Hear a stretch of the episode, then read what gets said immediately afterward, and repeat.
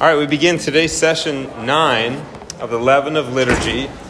We've worked our way through to the Sursum Corda, the preface, the proper preface, which goes in between, and the Sanctus, uh, in a, a very important and you could almost say transitional part of our liturgy here. The, the gears are shifting. We just completed the the fullness of the offertory, which concludes with the confession and absolution. And we're really turning our attention now from ourselves to God. The, the, the very nature of the sursum corda is hearts lifted high or lift up your hearts, which is the translation.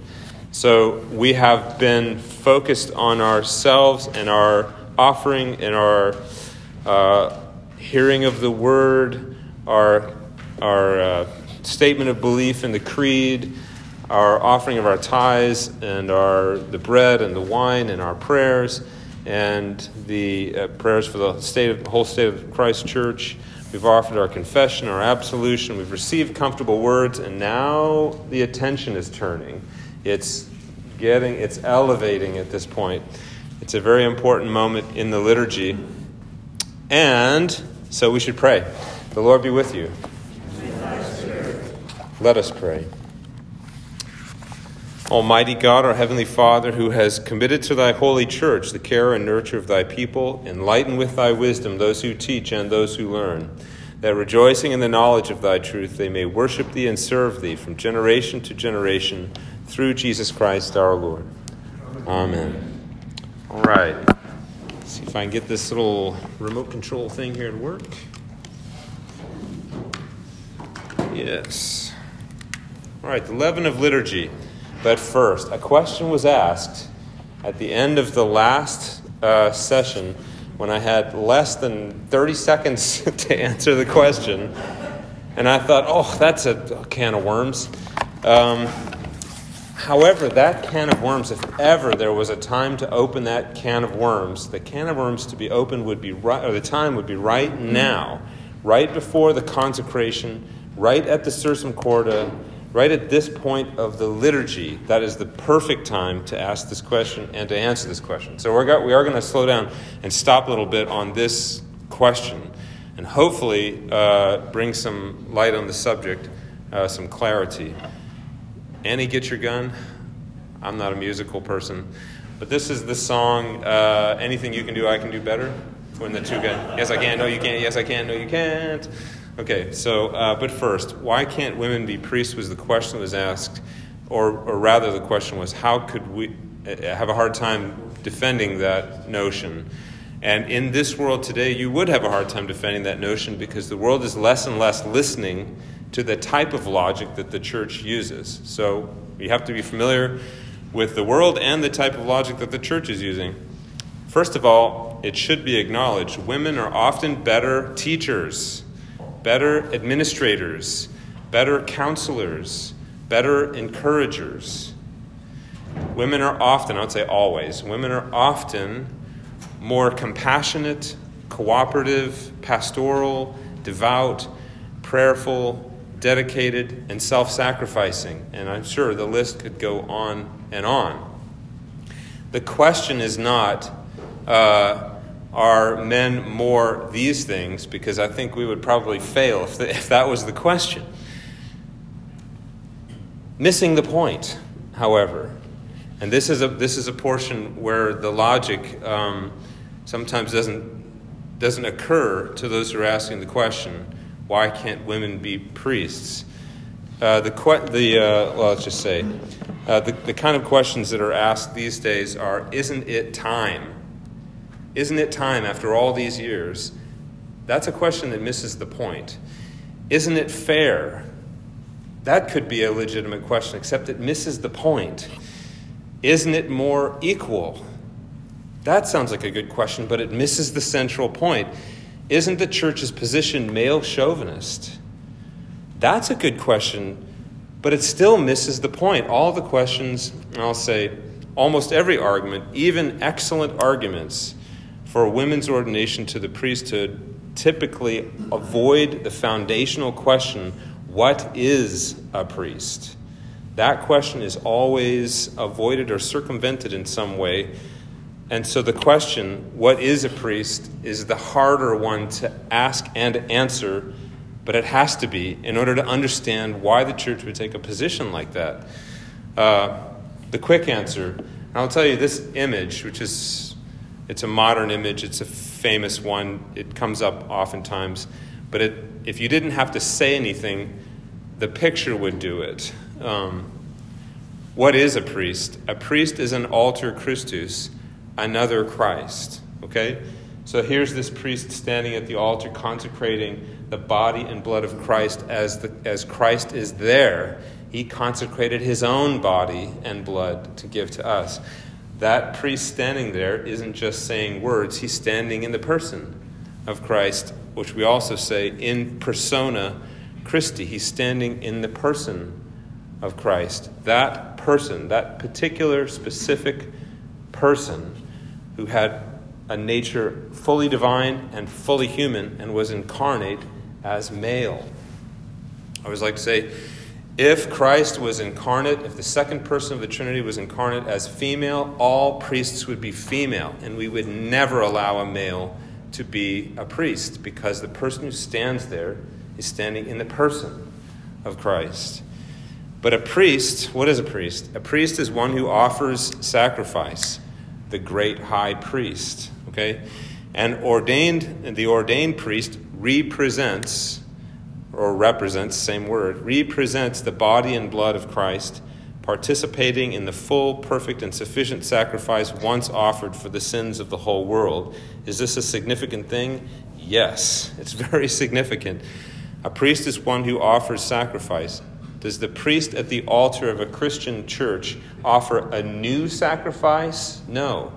He participates in the one full, true, perfect sacrifice given for all sins for all time. But the participation in that one sacrifice is the sacrificial action of the Eucharist. It's not simply representational in the sense of uh, uh, symbols. There is a symbol there, but it's more than a symbol.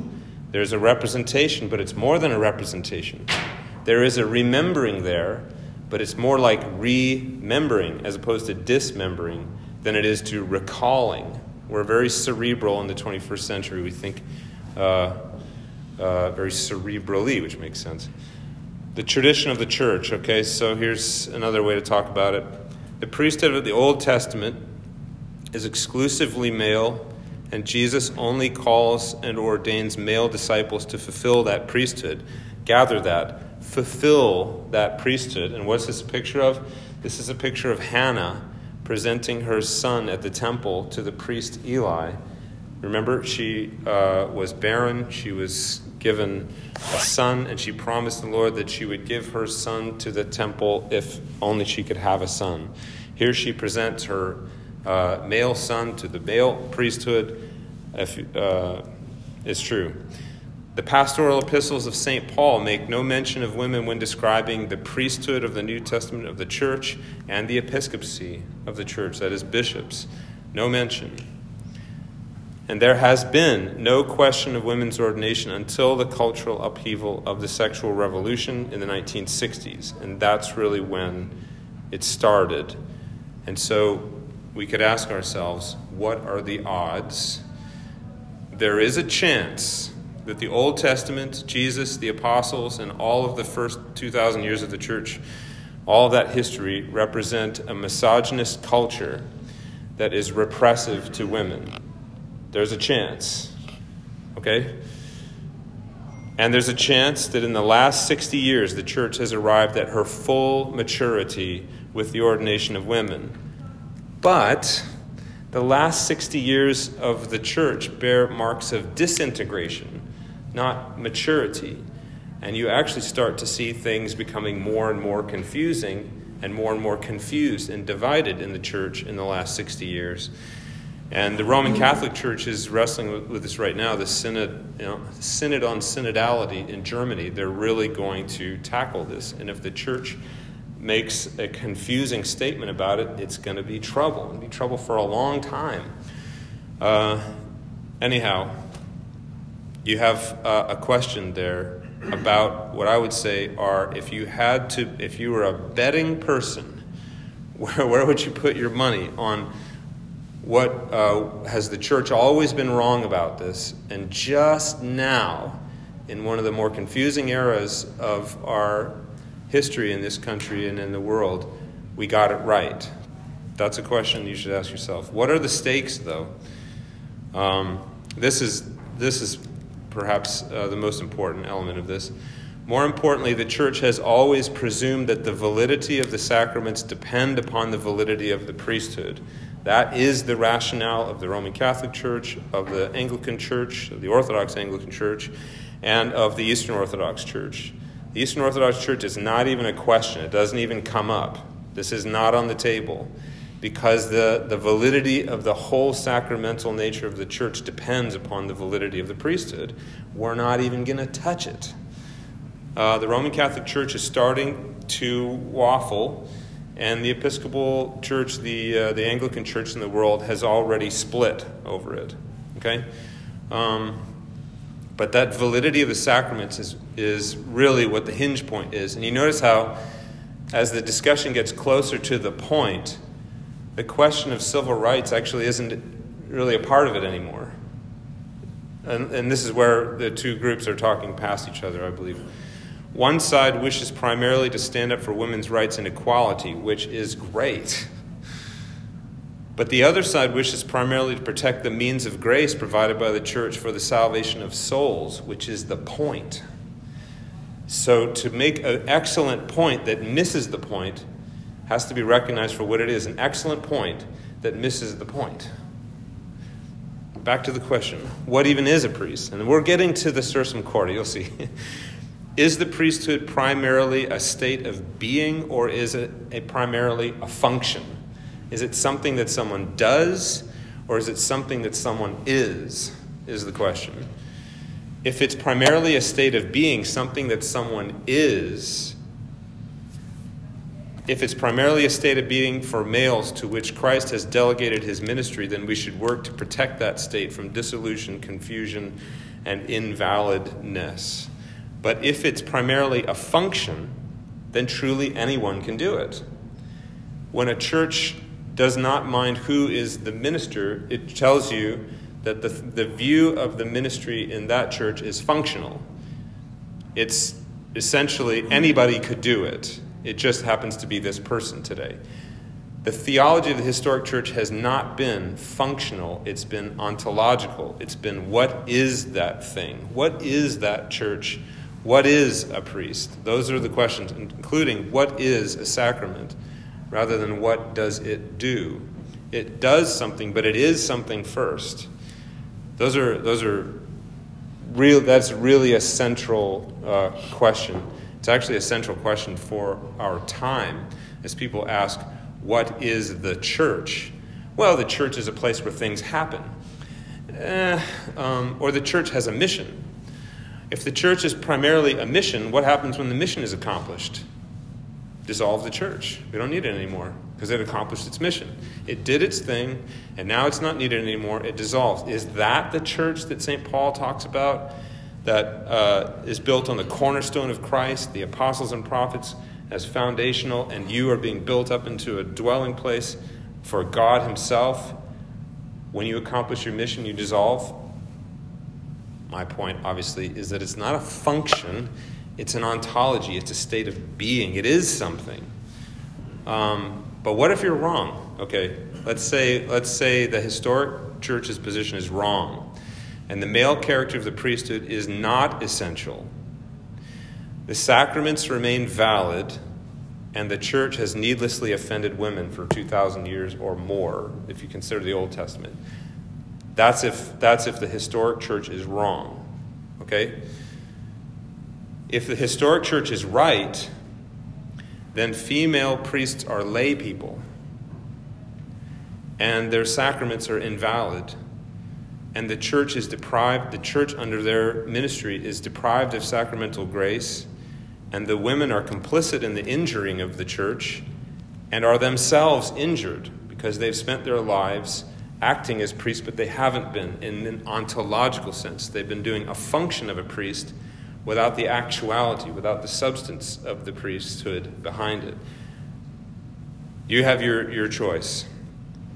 There's a possibility that the historic church has always been wrong um, and that there has been a needless offense caused. There is a chance that the historic church is right.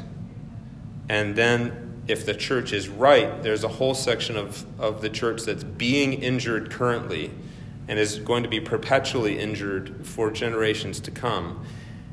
That's where the scales go and where you have to pick a side.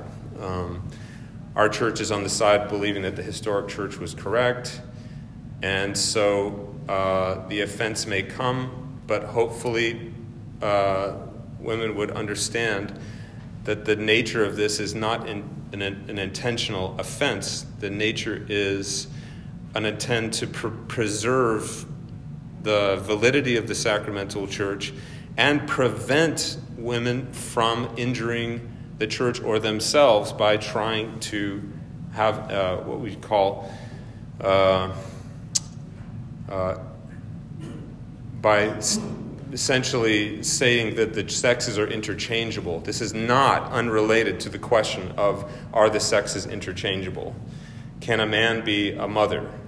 Is a question that used to be a, a fantastic illustration for the nature of the priesthood, and now you actually have to answer the question.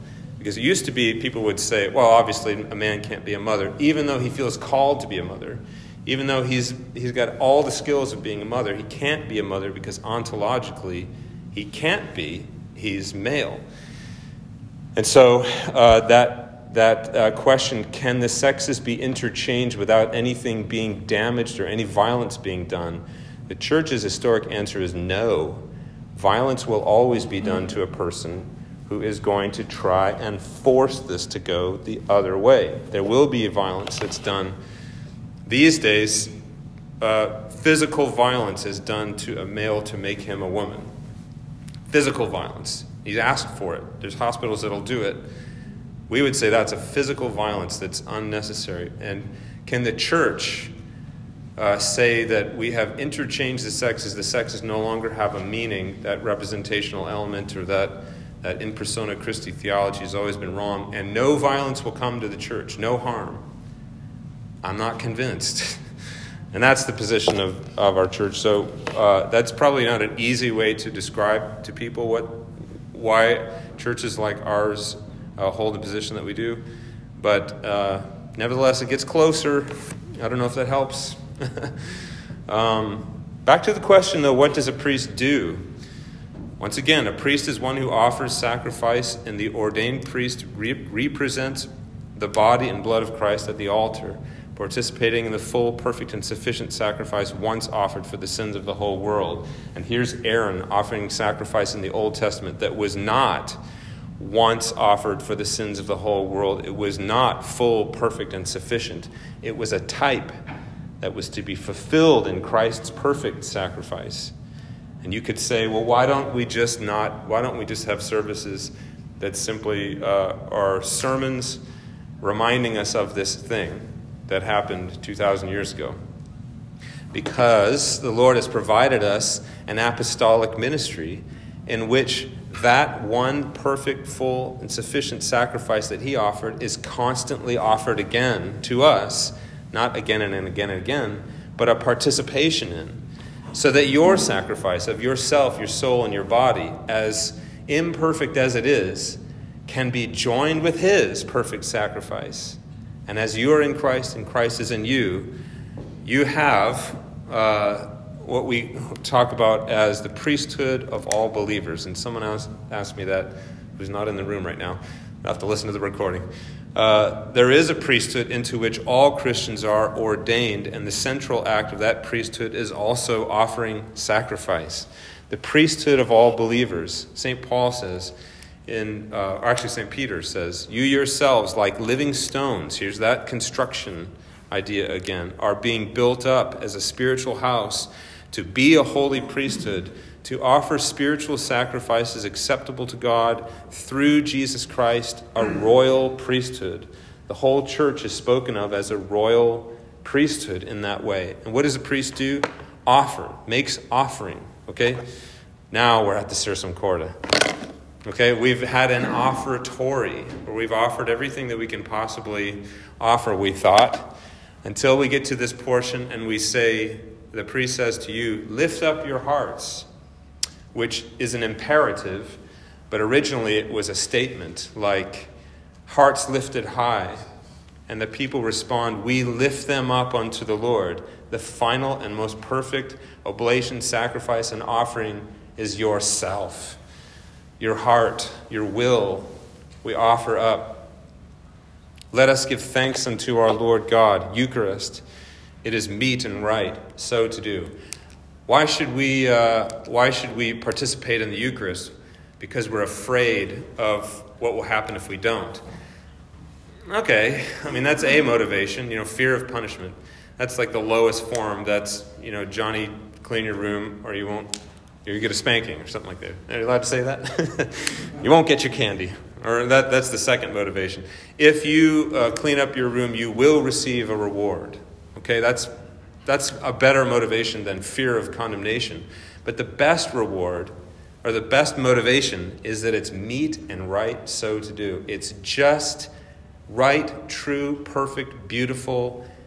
It's meet and right so to do. Uh, let us give thanks unto the Lord our God. Let us lift up our hearts. It is just, meet, and right. It's perfect. It's the perfect thing to do. This sursum corda is actually uh, first recorded in the anaphora of the apostolic tradition, which is a historic uh, liturgical document from the, the third century, early third century, Hippolytus. This is apart from the salutation, the Lord be with you and with thy spirit, this is the oldest recorded portion of the liturgy that isn't just a section of the New Testament. So when we say, The Lord be with you and with thy spirit, lift up your hearts, we lift them up unto the Lord. Let us give thanks unto our Lord God as meet and right so to do. That's about the oldest Christian prayer that you can possibly offer. And actually, even the Sursum Corda is older than itself. Because the second pair, let us give thanks unto the Lord, as meet and right so to do, are taken from the Jewish benediction of the cup of blessing in the Passover. It is the blessing that's said at the third cup out of four cups at the Passover. And this is not to be missed. This is the third cup which is taken after supper. Okay? Does this sound familiar? After supper, he took the cup. I get chills just thinking about it. Okay, so you have just taken into your mouth the words, Let us give thanks unto the Lord, it is meet and right so to do, which were the words of Christ when he took the cup after supper and were just about to take the cup. Okay, it's, it's, I'm just saying, uh, you notice how the focus here is no longer on ourselves anymore we're starting to look to something perfect that is happening, meet and right, up there at the altar. Um, that's, that's old, right there. That's from uh, the Passover liturgy. After supper, he took the cup. But the first pair, lift up your hearts, we lift them up unto the Lord, is a Christian addition. So the Christians, when they started to, to codify literature, or literature, liturgy, uh, they said, We've got something to add to that, which is sursum corda. Lift up your hearts, we lift them up to the Lord. We have completed the offertory of our tithes, our offerings, our bread and wine, the prayers for all, and our confession. And now the priestly act of all the faithful takes place, lifting up and offering our hearts, the best that we can offer. And this is what we try to accomplish. I've been talking with Michael Rock about architecture we try to accomplish this sensibility in the architecture. We try to get people to walk into a room and have it happen automatically. You walk into your room and, like a cathedral like this, and your heart is already lifted up. You're already lifted up. So that when the priest says, Lift up your hearts, you say, Oh, finally I'm here. It's meet and right so to do. I'm in the right place at the right time, and the Lord is present. Um, Sursum Corda. Amen. Amen. Okay. and so we go on, but we're willing to uh, accept our gable roof and, uh, or is it called a gable roof? I forget. Anyway, our vaulted ceiling take it for what it's worth. It's the best we can do, which is the best you can offer, is, is what you've got. So we've offered the best we can at St. George's. We move on, though, to the preface, where we say this It is very meet, right, and our bounden duty that we should at all times and in all places give thanks unto thee, O Lord, Holy Father, Almighty, everlasting God. The question is, who is we? Okay? Well, it's uh, everybody at 427 Batesville Road at 11 o'clock, well, 1123 or whatever it is on Sunday morning. Yeah, except that we go on to say, therefore, with angels and archangels and with all the company of heaven, we laud and magnify thy glorious name, evermore praising thee and saying, we'll get there.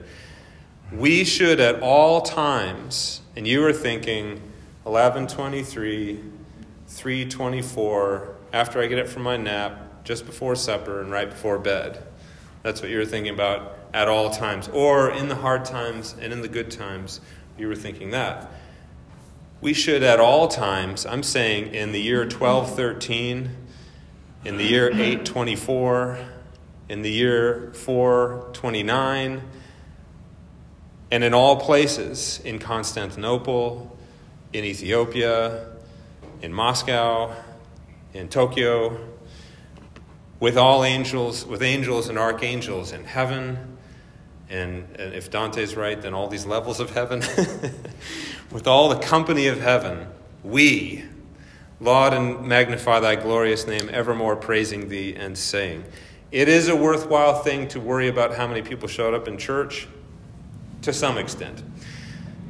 But if you really understand what's going on, the walls of the church fall down and the roof is lifted off, and we're with the whole, hump, the whole company of heaven, with all angels and archangels in all times and in all places. We.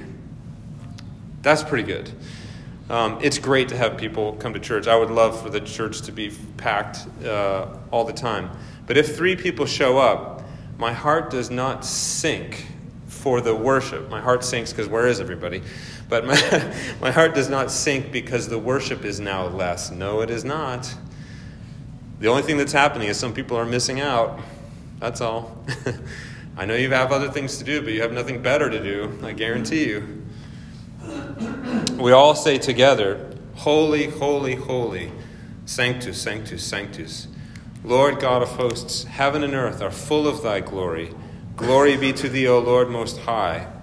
This is taken from Isaiah chapter 6, where Isaiah, who has said, uh, Woe is me, I am, uh, what, is, what are the words he says? I am an unclean man, man of unclean lips, un- unclean people. Essentially, when Isaiah sees God, he sees the seraphim surrounding him, crying out, Holy, holy, holy, and he knows, I don't belong here.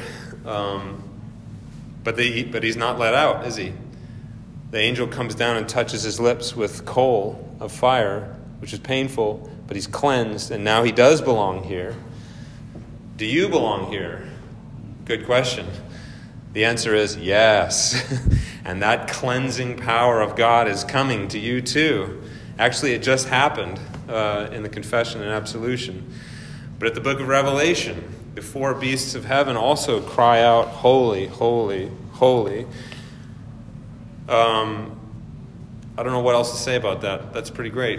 Um, but we have, we have at that moment um, joined ourselves quite literally in the words that we're saying with the heavenly host. And how do we know the heavenly host is saying that? Because it says it in Isaiah and it says it in Revelation. And who else are you going to ask? That's what's happening in the heavenly realm. You've, you've joined yourself with it.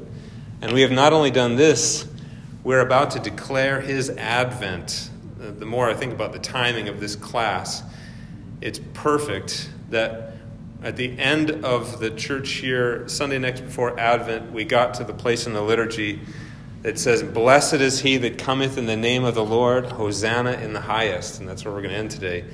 Because at the beginning of Advent, next Sunday, when we do Sunday school again, we're going to begin the consecration liturgy, the canon of the Mass, which is Christ come present. And we'll, I'll drag it out, so we'll do it all. we'll do all through Advent. We'll do the canon, okay, the consecration. But here we are, just before His Advent in the Eucharist, saying, "Blessed is he that cometh in the name of the Lord, Hosanna in the highest." And where was that said? That was said at His triumphal entry into Jerusalem. The King is here. The kingdom of God is nigh because the king is here. Blessed is he that cometh in the name of the Lord. Hosanna is the, in the highest. And of course, this portion uh, from Psalm 118 was omitted in the 1552 Book of Common Prayer. And like I say, ever since the 1552, all the revisions have been trying to put things back in that were taken out at that time. But it has been reinserted. It's not in the 28, but it's been reinserted in the missals, and most of our clergy just say it. So we say it anyway, and you say it with us, uh, or you respond, Hosanna in the highest. Uh, it is the cry of the triumphal entry. It's an Advent theme. Christ is coming. He's almost here. He's at the door. We're right at the door of the consecration prayer. Triumphal entry, an Advent theme, and it's the last thing said or sung before the priest turns to make Christ present in the sacrament. That's what's happening in the liturgy right there. And you know, this, this, the whole idea of this class is the leaven of liturgy. And you're realizing that this isn't so much leaven as a fire hose, okay? It's just, it's coming at you so much that you have a couple of, of uh, potential solutions. One is make the liturgy less. Make it less, make it less, water it down, water it down. Just get one good point every week, and maybe that'll be enough. Or keep the fire hose coming. Every Sunday is a fire hose. And every, every week, you, it'll just hit you like, whoa, but maybe you'll catch one part of it this week. Maybe you'll catch that part that gets us ready for Advent. And you'll say, I'm going to contemplate this for a while. We're about to go into the canon of the Mass. I know I'm supposed to be listening, but I just caught Hosanna in the highest. And that was said at his triumphal entry and this is his triumphal entry. Clergy do not have the freedom to stop and pause and contemplate each portion of the liturgy because I got to do the next part. But you all have the freedom to contemplate what's just been given to you. And if you missed 80% of it because it was coming so fast, that's okay. Come next week. We'll do it again. Take notes, write a book. Uh, this is also why we don't change it every week because it's it's so much and it's so good, you got to just have it again. Okay, it's like fried chicken. You, you, you can't just say, "No, I'm just that's terrible." so that's some priest is going to confront me on that one day. Uh, but anyhow, that that's our our uh, Sursum Corda preface and sanctus, and I I'll, I'll re- circle back and get to the. Uh, to the, the heels of our departure this morning, where we're talking about women's ordination. The question really is, and the point is, for something as sacred and important and so tied to our salvation as this, does the church have the freedom to change it whenever the, the, the wind of the culture blows one way or the other? Do we have the freedom to change it, or is it something? If it is something, if the church is something, not just what we call it, then when you decide to step aside from the church, you haven't moved the church, you've moved yourself outside of the church. And when you lead people that way too, you're leading people outside of the church. And we say, no, if there's anything important in this world, it's this. And we must never lead people outside of it or away from it. You should always be pulling people in if you, if you are insisted upon leaving, the door is open. I mean, you can always go. Just like St. George's, these doors, you can always get out. People say, don't lock me in. You're never locked into the church. You can leave if you want, but it just happens to be the best place for you to be and the best place for your soul to be. And we're trying our very best to make sure that everything that is here and everything that's offered to you is as valid and sacred as it can possibly be. Um, I said in a conversation the other day, somebody stop me. So I'm stopping now. Does anyone have a question or a comment? Or uh, yes, please, Janet. Tell us again why in 1552 they decided to take so many of these things out of the Book of Common Prayer. Okay, so the first Book of Common Prayer was 1549, and it was aiming to be uh, a via media between what reforms were going on in the world at that time and the Catholic Church. There was a via media, a middle way. In other words, what was uh, essential to the Roman Catholic Church was preserved, and what were some pretty logical and good, healthy reforms were also included. It was translated to the English language and made available to the common person so that that clergy laity divide wasn't such a chasm but in 1552, the, the, uh, the force of the Reformation was pushing harder, and the 1549 Book of Common Prayer nobody liked because to the Roman Catholics it was too Protestant, and to the Protestants it was too Roman Catholic, which is when you know you're right in the right spot. But the Protestants won, and they just, in the 1552, started cutting out more and more and more. Uh, and then, ever since then, revisions of the Book of Common Prayer have been generally putting things back in that were cut out. That's, that's sort of why. It was the fog of war, it was the 16th century. You can cut some slack, um, but it, it was. It, anyway, it's that's your answer. So, any other questions? But yes, Michael and then Denise. Actually, make a couple of references. This, this move towards media, the middle ground, in my view, has contributed to the moral de- degradation of the population of the earth. There's an article that I sent a copy to you, the New York Times, about return of Latin in Catholic churches is getting a wide acceptance, and those churches that now have Latin services are filling their churches again. That is an underlying symptom in our society. People are looking to get back to some stability, some stuff the way a basis and a soundness in the church. The church has a responsibility not to change. What is, is. And if that was it for 2,000 years, it's going to be it for the next 2,000 years. It does. When the church decides not to change, people don't see it as stable again, and they're going to be inclined to go back to church. They don't see the church to be stable now, so I can do whatever I want.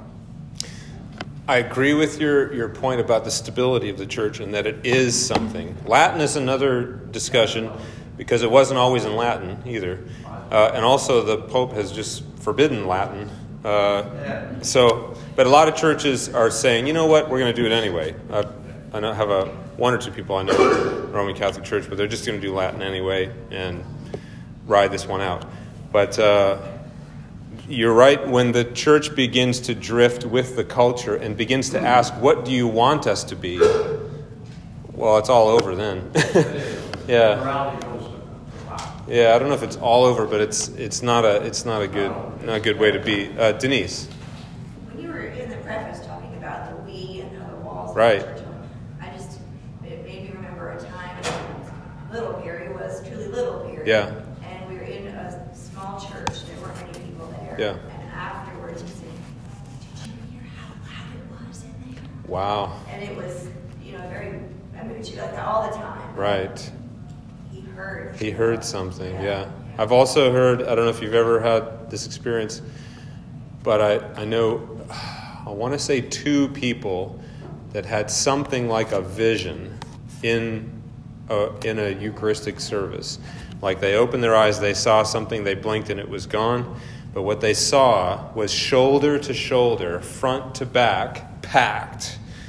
Like the angelic realm was filling this room and they closed their eyes and opened their eyes again, and it was gone. You, you can say whatever you want about people having visions, but it reminds me of what you just said about Perry. And it makes me, uh, who spent a lot of time in a church growth movement kind of church, where it was the worst kick in the gut to show up and find not enough people today. Because that means we weren't selling. We, we didn't advertise this right. We didn't market it correctly. Uh, you know, what, what, do we, what do we need to do to get some people in this door? And then when I came to the Anglican Church, I found there was not as much sweat about that because we knew that there was something here that was that was more important than, than the entrepreneurial aspect of the church. Now, yes, there is. Uh, the thing is, once you've got something great, you want to let everybody know about it too. And, and I do feel, it's funny, I don't feel bad uh, when we have a low attended Sunday for myself. I feel bad for the people that are missing it. I guess I gotta, maybe I gotta talk about it better so that they'll get a sense of what's going on here. Because I, I my, my, my vision of growth, I think that if we just let people know what this is and that it's happening in Simpsonville, we would double. Uh, not everybody, but there's a lot of people in Simpsonville, or I mean, not Simpsonville, Greenville, the whole the whole place, and that is what we're kind of working on: is letting people know that we exist. You notice the trees came down, the fence came down, the sign is new.